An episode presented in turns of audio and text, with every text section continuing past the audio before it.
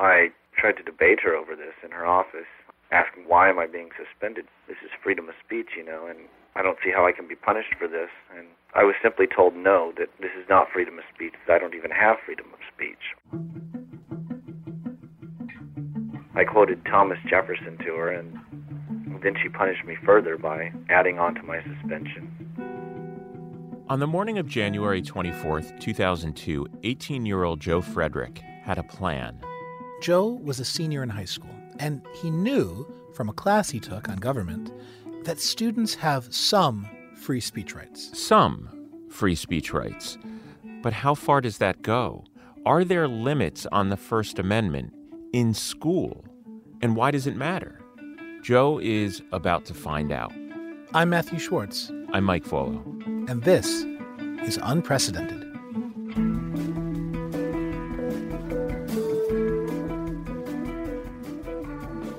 Everybody has that one teacher who really inspires you, makes you see the world differently, makes you think. For Joe, that teacher was Gary Lanehart, who taught a class called American Justice at Juneau Douglas High School in Alaska. Mr. Lanehart had an exercise that he liked to do with the students. It involved buttons with different phrases on them. And these phrases push the boundaries of what you can say in school. So these buttons range from a button that challenges uh, a teacher, for instance, says, Mr. Lanehart sucks. Another button had an alcohol reference on it. I had one that had a picture of a, two women naked holding a surfboard and said surf naked. And then uh, I had a woman uh, almost nothing on that said dress code this. About half the students get to wear the buttons. They stand up and walk to the front of the classroom. One side of the room, I have a, a sign that, that says constitutionally protected. On the other side of the room, I have not constitutionally protected or can be censored. In between the two signs on the blackboard are numbers from 0 to 9 representing the number of justices on the Supreme Court. The students have to position themselves where they think the case would end up if the Supreme Court ruled on the constitutionality of their button.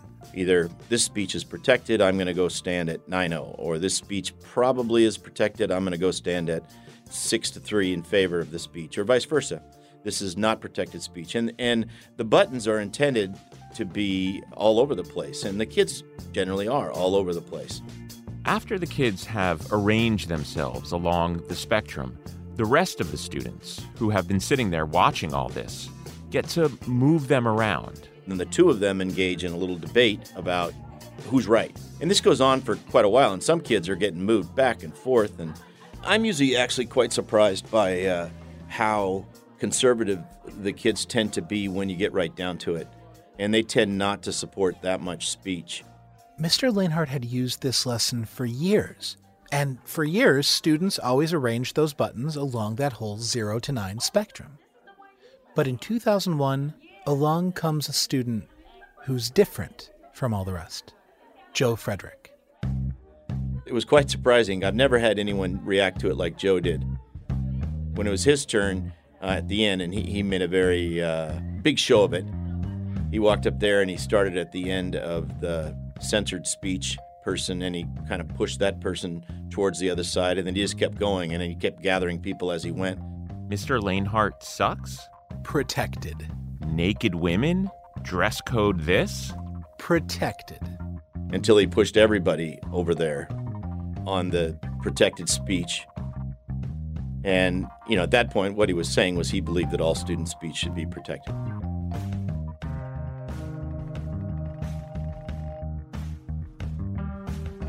That lesson stayed with Joe. He thought about what you could and couldn't say in school. He later spoke with the ACLU about what was going through his mind at the time. I had been in a government class at the high school the semester before. We'd done projects on um, the Bill of Rights and famous cases. And I just seemed to look around me, and it just didn't seem like I had the rights that my textbook said I did.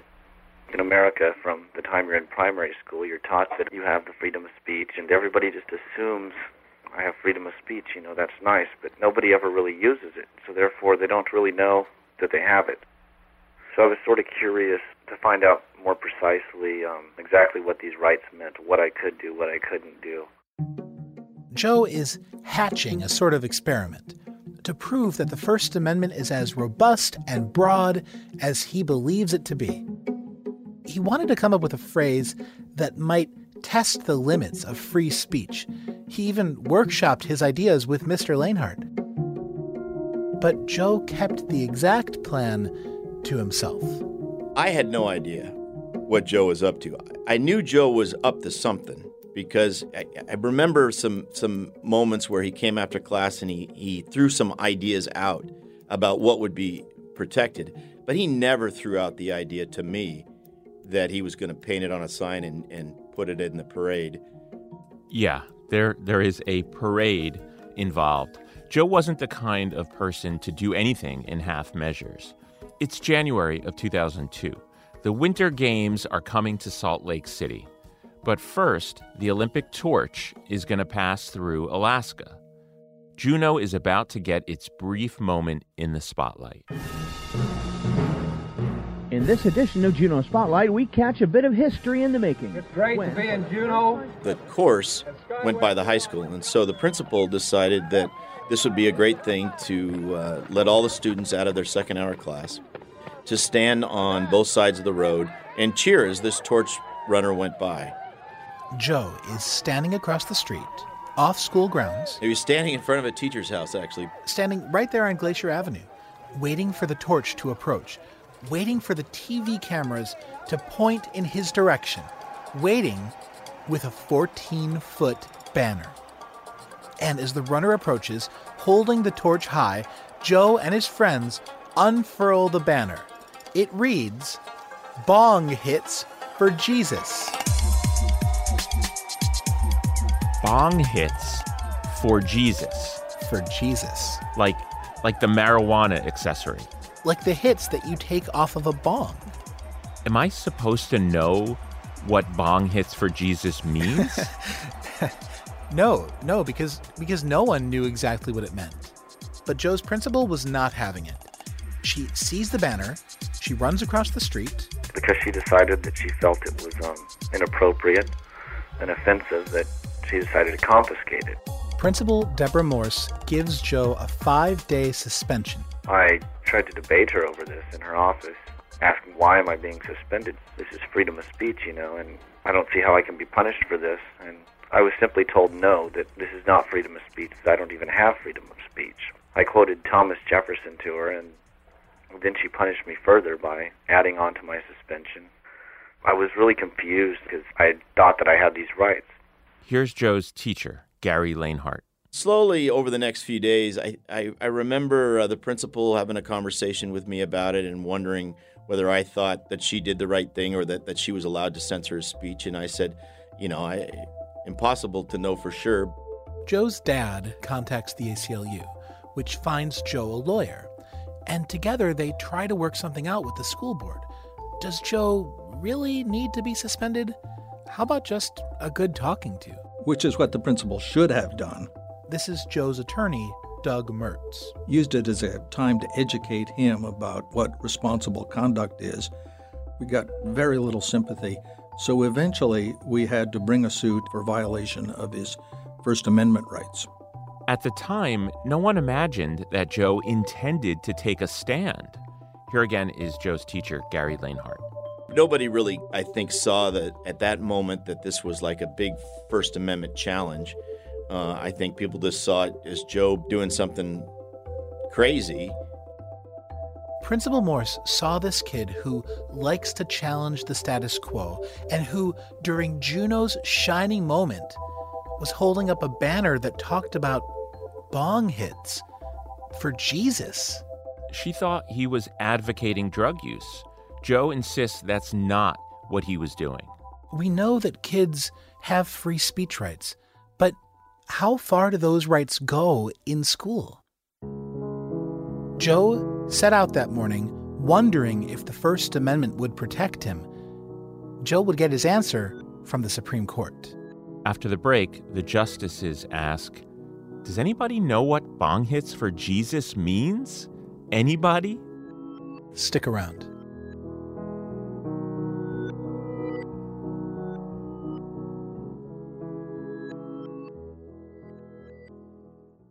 It's important here to note that we first aired this episode a few years ago when Justice Ruth Bader Ginsburg was still with us. You'll see why that's important in a moment. Um, just know that we haven't lost our minds. Okay, back to the show. Nina, I have to ask you some questions now, Mhm. and you can feel free to say no comment. hmm But just for some context, I need to know do you smoke marijuana? No. Have you ever smoked marijuana? Once I had three drags. Did you inhale? I inhaled, didn't do a damn thing for me. but all during my my ute, um, I basically did not. I abstained because I was writing a long profile of J. Edgar Hoover, and Hoover tried to have me fired. And I was a little paranoid. I thought that if I ever smoked marijuana, there might be somebody around who saw it, and I could get in real trouble. And so I just completely abstained. What was the context in which you had three drags off of a? a I joint? finally said when I was in my middle 30s, something like that, I, I want to just do this once and see what it does. Um, and it was unpleasant. It hurt my chest, and it didn't have any measurable effect that I could tell. Well, they say the first time, a lot of times. well, you now don't that feel it's it. legal, Yeah. I have on occasion tried THC as I've twice tried it t- to go to sleep, and it doesn't work for me either. Really? a lot of tolerance. So, uh, Do you have problems falling asleep? yes, Is it because you're constantly thinking about the, The Supreme Court? Supreme Court? no, Is it because Ruth Bader Ginsburg calls you late at night to talk about boys? No. no. Okay, so NPR's Nina Totenberg isn't exactly an expert on marijuana. But maybe she could offer some insight into what bong hits for Jesus means. Well, that's what I wanted to know. And when I interviewed Joe Frederick, I said, What does that mean? And he said, I just tried to think up a bunch of stuff that would not say much of anything, just to have a message out there, some ambiguous message. I thought basically he was trying to find a, a very ambiguous message that might piss off a few people. I think he strung a few words together that he thought would troll the administration. Yeah, that's probably right. He had Jesus, he had bong hits, and in between he had four. In fact, Joe Frederick talked about the phrase in his interview with the ACLU. Here's what he said The words on the banner were insignificant. To me, it's an absurd statement. It was meant to be subjectively interpreted by the reader, but what the banner really said was not what was printed on it. What the banner said was, I have the right to free speech, and I'm asserting it. It's like, here I am. I have free speech, and here's my sign to prove it. But does Joe have free speech at a school event? In the late 1960s, the Supreme Court said that students don't shed their constitutional rights at the schoolhouse gate. But that doesn't mean that they can say anything. Yeah, the, the students in that case, Tinker versus Des Moines, they were wearing black armbands to protest the Vietnam War. And the court said that was fine. You have the right to express your opinion at school as long as you're not being disruptive. So, is a banner that reads Bong Hits for Jesus disruptive in some way? In 2002, attorney Doug Mertz traveled from Alaska to Washington, D.C. to argue that no, it isn't disruptive, that even such an absurd display as this Bong Hits banner should be protected. We'll hear argument first today in case 06278, Morse versus Frederick. Mr. Mertz? Mr. Chief Justice, and may it please the court. Let's start with Justice Stephen Breyer, who seemed pretty sympathetic to Joe Frederick, but Breyer was really struggling with how to go about balancing Joe's free speech rights on one hand and preventing chaos at school on the other. And so I, I guess what I'm worried about is a rule that takes your side will suddenly see people testing limits all over the place in the high schools. But a rule that's against your side may really limit people's rights on free speech. That's what I'm struggling with. Doug Mertz answers by invoking the Tinker case from 40 years before. I believe the answer is that the Tinker case, as we understand it, struck a very wise compromise between allowing school officials to have complete discretion to suppress student speech and the student's right to speak in a non disruptive manner. The Tinker case has stood the test of time for a well, you can say that. The subsequent cases seem to me to try to cut back on it. I mean, it stood the test of time in the sense that it hasn't been overruled. That was Justice Antonin Scalia at the end there. So Mertz is saying that the Tinker case has been around for four decades and that a banner with bong hits for Jesus is just like a black armband. It's not disruptive. But Scalia, being Scalia, has a comeback. Tinker is only still around, he says, because we haven't overruled it yet. Yeah, they haven't overruled it. But in the decades since Tinker was decided, the Supreme Court has made it clear to students that, you know what? Sometimes your speech is disruptive, and we can't have that in the schools. Here's what constitutional scholar Garrett Epps told me.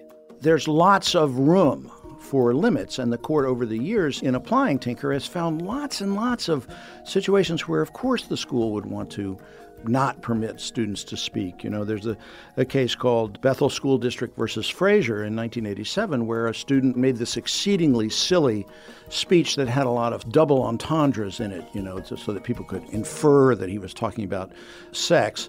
And the court said, no, that's fine. You can discipline him because it's in a school sponsored forum. I can understand that. I, I, mean, sexually suggestive language during a speech to the whole school? Yeah, that's disruptive. Well, that's sex. What about drugs? Let's take Joe at his word and assume that he wasn't trying to promote drug use, but it's not unreasonable to interpret the banner as though he was. Yeah, I mean, Joe's principal certainly interpreted it that way. Here's Justice Breyer with a long windup, and then a question for Joe's attorney, Doug Mertz. What actually happened is the principal looks across the street, mm-hmm. a 15 foot banner goes up at what's supposed to be a school event with everybody right together. The principal thinks, of course, adolescents and post adolescents sometimes like to test limits. And if the kids go around having 15 foot banners making a joke out of drug use, that really does make it a little tougher for me to convince the students at this school not to use drugs. And particularly putting up 15 foot banners. I don't know why everybody wants to get away from that because I think you would have had a very different case if in fact it had been a whisper or if it had been a serious effort to uh, contest the drug laws. It wasn't either. It was a joke. We have the message plus the means plus the school event. Now, what's your response? My response, Your Honor, is that first it was a 14 foot banner, but that's, that, that's an excellent response. I think. yes. One of the weaknesses that I have as an oral advocate is my inner stand up comedian tends to come out. So I couldn't resist a little humorous jab, but some of the justices seemed unprepared. Uh, you know, they're very busy people. They depend on their law clerks for summarizing cases but some of them really did not understand the underlying facts. Mertz seized on this moment of levity to try to educate the justices. In fact, what it was was a, a person displaying this banner in a quiet, passive manner that didn't interfere with anybody's observation. See that. Justices Anthony Kennedy and David Souter were trying to figure out what exactly Joe was supposedly disrupting here they are questioning the attorney for the government, Kenneth Starr. Disruptive. Well, disruptive that was, of what? Disruptive of the classroom order? There was no classroom here. This was a school authorized event. This is education outside of the classroom. Uh, it was essentially a school assembly out of doors. It was essentially. I, I, can understand if they unfurled the banner in a classroom that it would be disruptive, but what did it disrupt on the sidewalk? The educational mission of the school. no, but I mean, that's at a level of generality that, that, that doesn't get us very far. I, I, mean, what specifically did it disrupt? Did it disrupt the parade? Did it disrupt teaching? I don't see what it disrupts. And, unless disruption simply means any statement of disagreement with a position officially adopted by the school. Is, is, is that what you mean by disruption?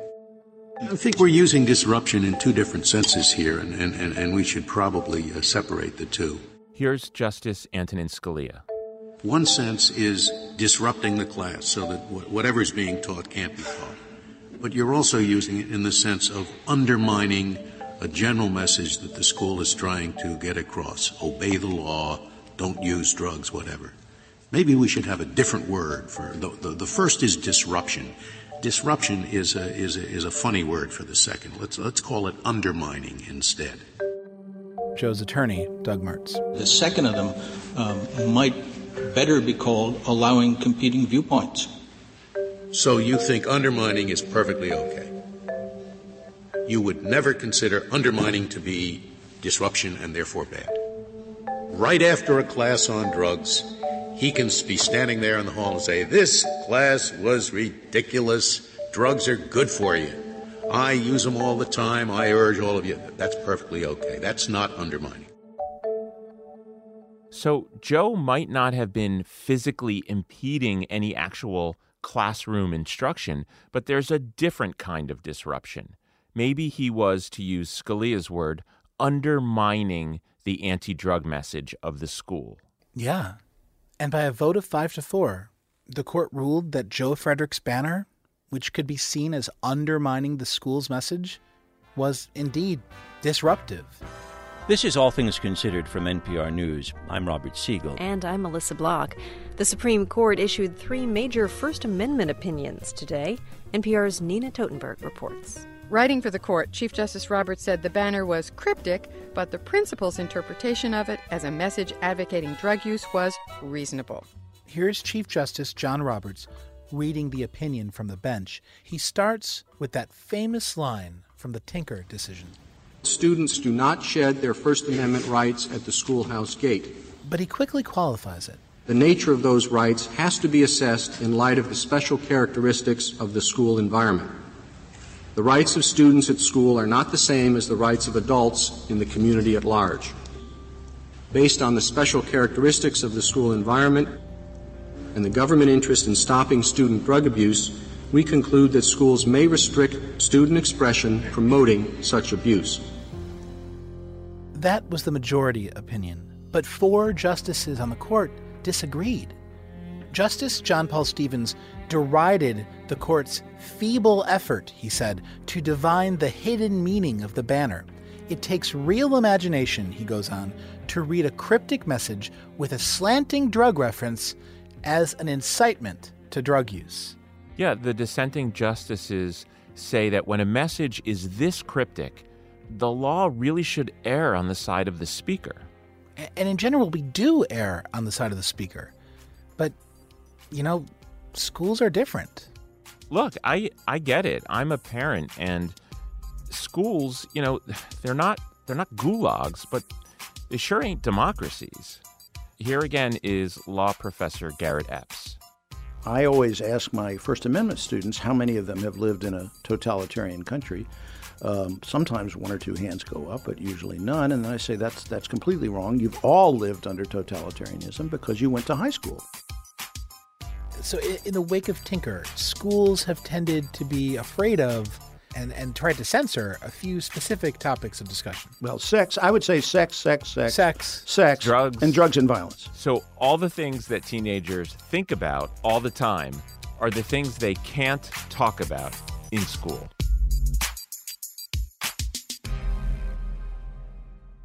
There's a little epilogue to this tale. Remember how this all started with, with the buttons and the class moving the, the people around? Mm-hmm.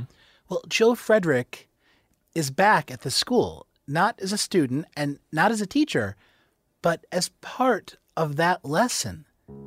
Here's Gary Lanehart. I often start the lesson off by saying, look, this one you know. We know where this one goes according to the court. But you don't have to agree with that. And you can move it to where you want to move it and express, like many of the justices did in this case, why they think it should have been protected speech. And maybe, someday in the future, another kid with all the moxie of Joe Frederick will come along, and that student will push the Bong Hits for Jesus button all the way to 9 0, protected.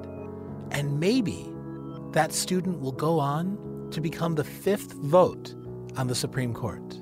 And that's the brilliance of our system. Justice Scalia said that the Tinker case has only stood the test of time because we haven't overruled it yet. Well, the same is true of this Bong Hits decision and every other case that we've discussed. Precedent is important, but it's not permanent. It evolves because we evolve. So go ahead and advocate whatever drug you want for whichever Messiah you choose. Just make sure that, for now at least, you're outside that schoolhouse gate.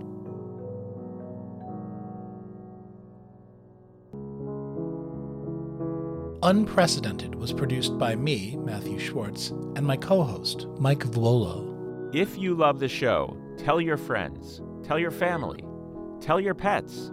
Also, rate and review Unprecedented on your podcast app. And if you like the show and the work we're doing here at Unprecedented, please consider becoming a paying subscriber. It really means a lot as we continue in this labor of love. Plus, it will get you bonus segments and additional content. Thank you for your support.